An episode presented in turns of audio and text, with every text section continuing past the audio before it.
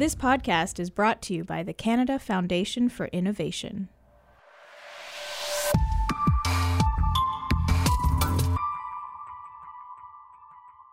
I started out to be a scientist in this country in the 1970s.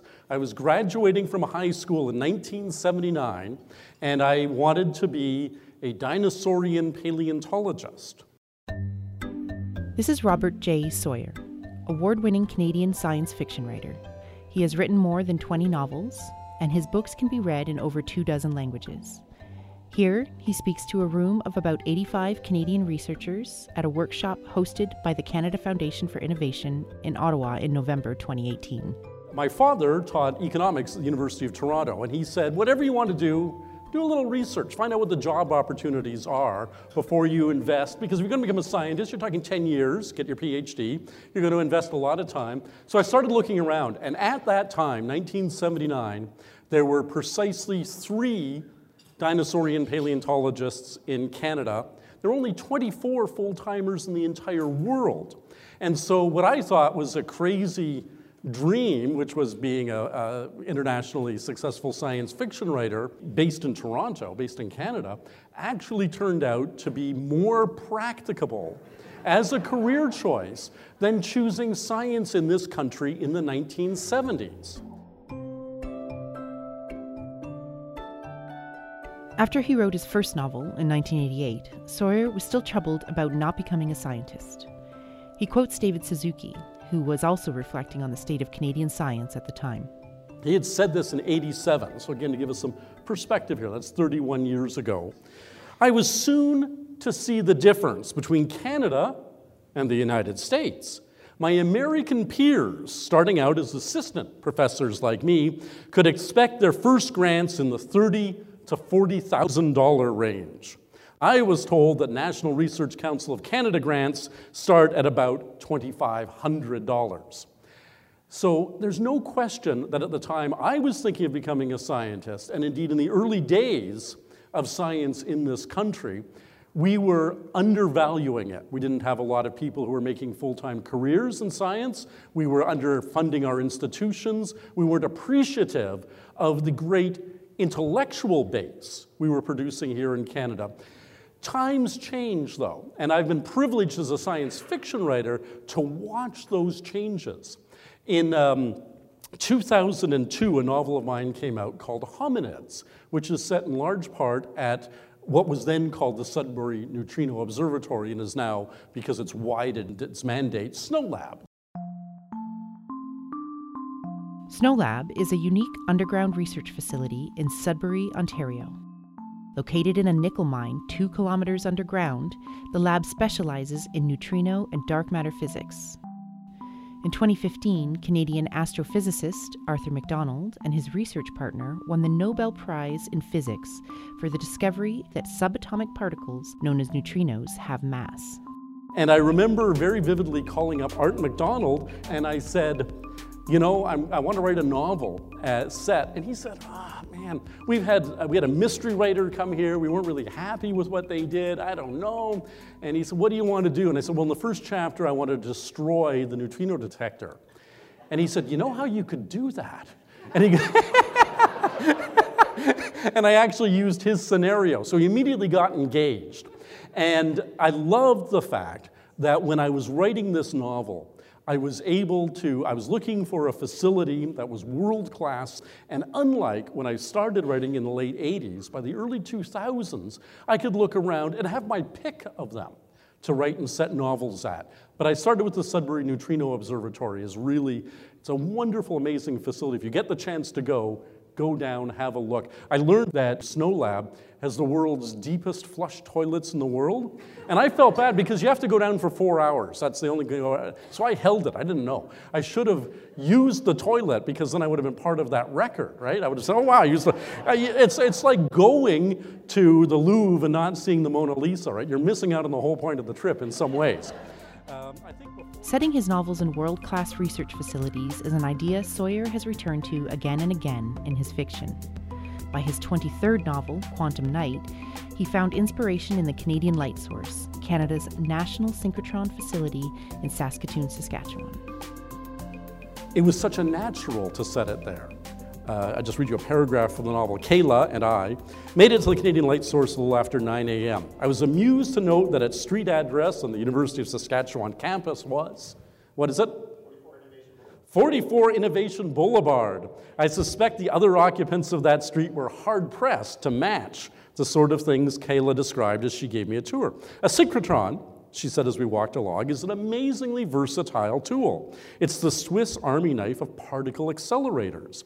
You can tune its output to do almost anything, adjusting energy range, wavelength, resolution, photon brightness, and beam size. The researchers here do work in fundamental physics, archaeology, geology, botany, new fuel sources, material science, you name it.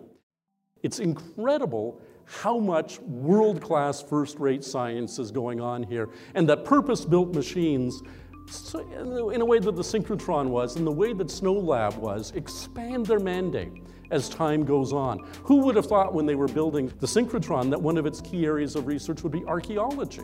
So incredible, once you have the infrastructure in place, what can be accomplished. Sawyer has drawn on powerhouse science facilities for his novels both internationally, including CERN, a particle physics lab in Switzerland, and across Canada, like the Paleontology Department at the Royal Ontario Museum in Toronto and the TRIUMF Particle Accelerator in Vancouver. He is committed to using his fiction to put a spotlight on Canadian science facilities. I never want to look beyond Canada's borders unless I can't fulfill my fictional need in Canada. For instance, I have a novel called Illegal Alien. Legal Alien is a courtroom drama with an extraterrestrial defendant. Defendant is charged with murder. In the United States, that means the defendant could be facing the death penalty. In Canada, the defendant would be facing a stern talking to. So I had to set it in the United States to have the dramatic stakes. But in every other circumstance, I look for the Canadian answer. And it has not failed me this century. Sawyer's enthusiasm for Canadian science stems from his vantage point of aspiring scientist turned writer. He has witnessed a transformation in research in this country over the decades, and he talks about that in this interview. I think we're at the best we've ever been, but that doesn't mean we're going to be the best we'll ever be in terms of Canadian science research. I think we've got a real momentum moving forward here. We had a Nobel laureate in physics in 2018.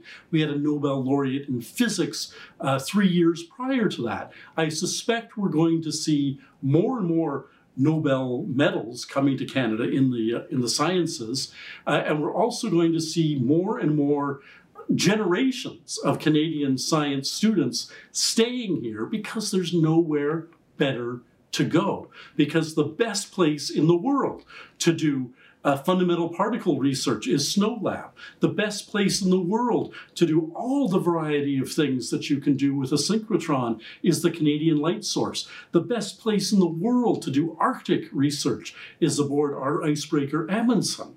We have not only now uh, the best trained minds, but also the best facilities. And what we're going to see come out of that is a recognition on the world stage.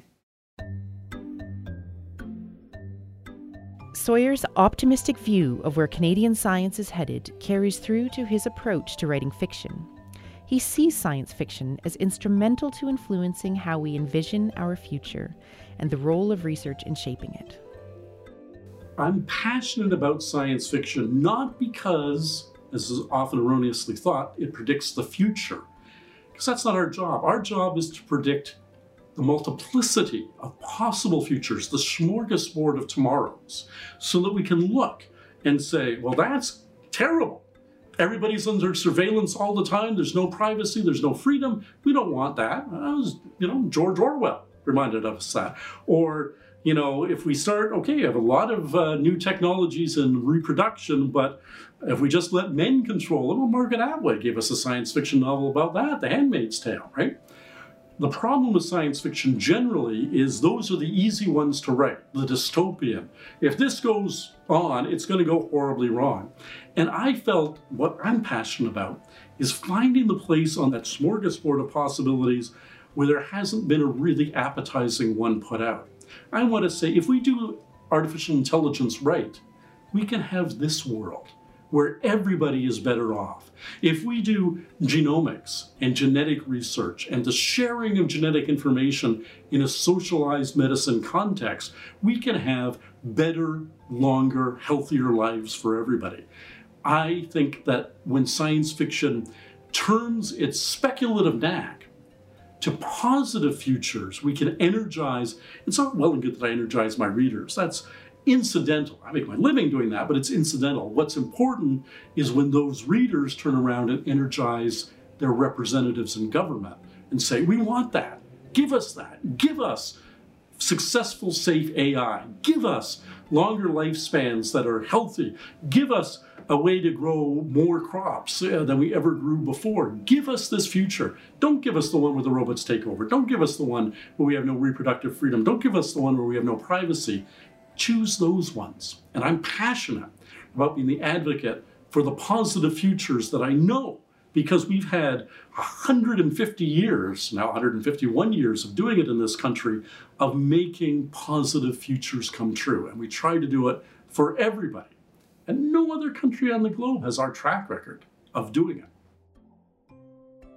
At the end of Sawyer's presentation, he reminds the researchers in the room of their part in deciding the future of research in Canada. My favorite science fiction writer, Arthur C. Clarke, once said any sufficiently advanced technology is indistinguishable from magic. I don't actually think that's true. I think if you get too far into magic, you're violating known physical law, conservation of mass and energy. But the spirit of it, that the more advanced science becomes, and look at how advanced we are here in the second decade of the 21st century. Imagine how advanced we'll be by the fifth decade or the ninth decade of this century.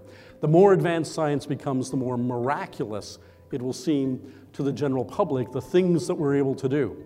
You guys are getting the funding. You guys have a great custodian agency that you're responsible to in CFI.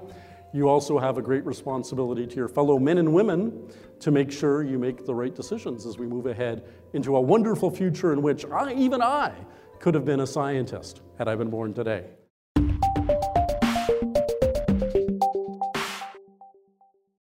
Find more research stories like this at innovation.ca/stories and subscribe to the Canada Foundation for Innovation through your favorite podcast app.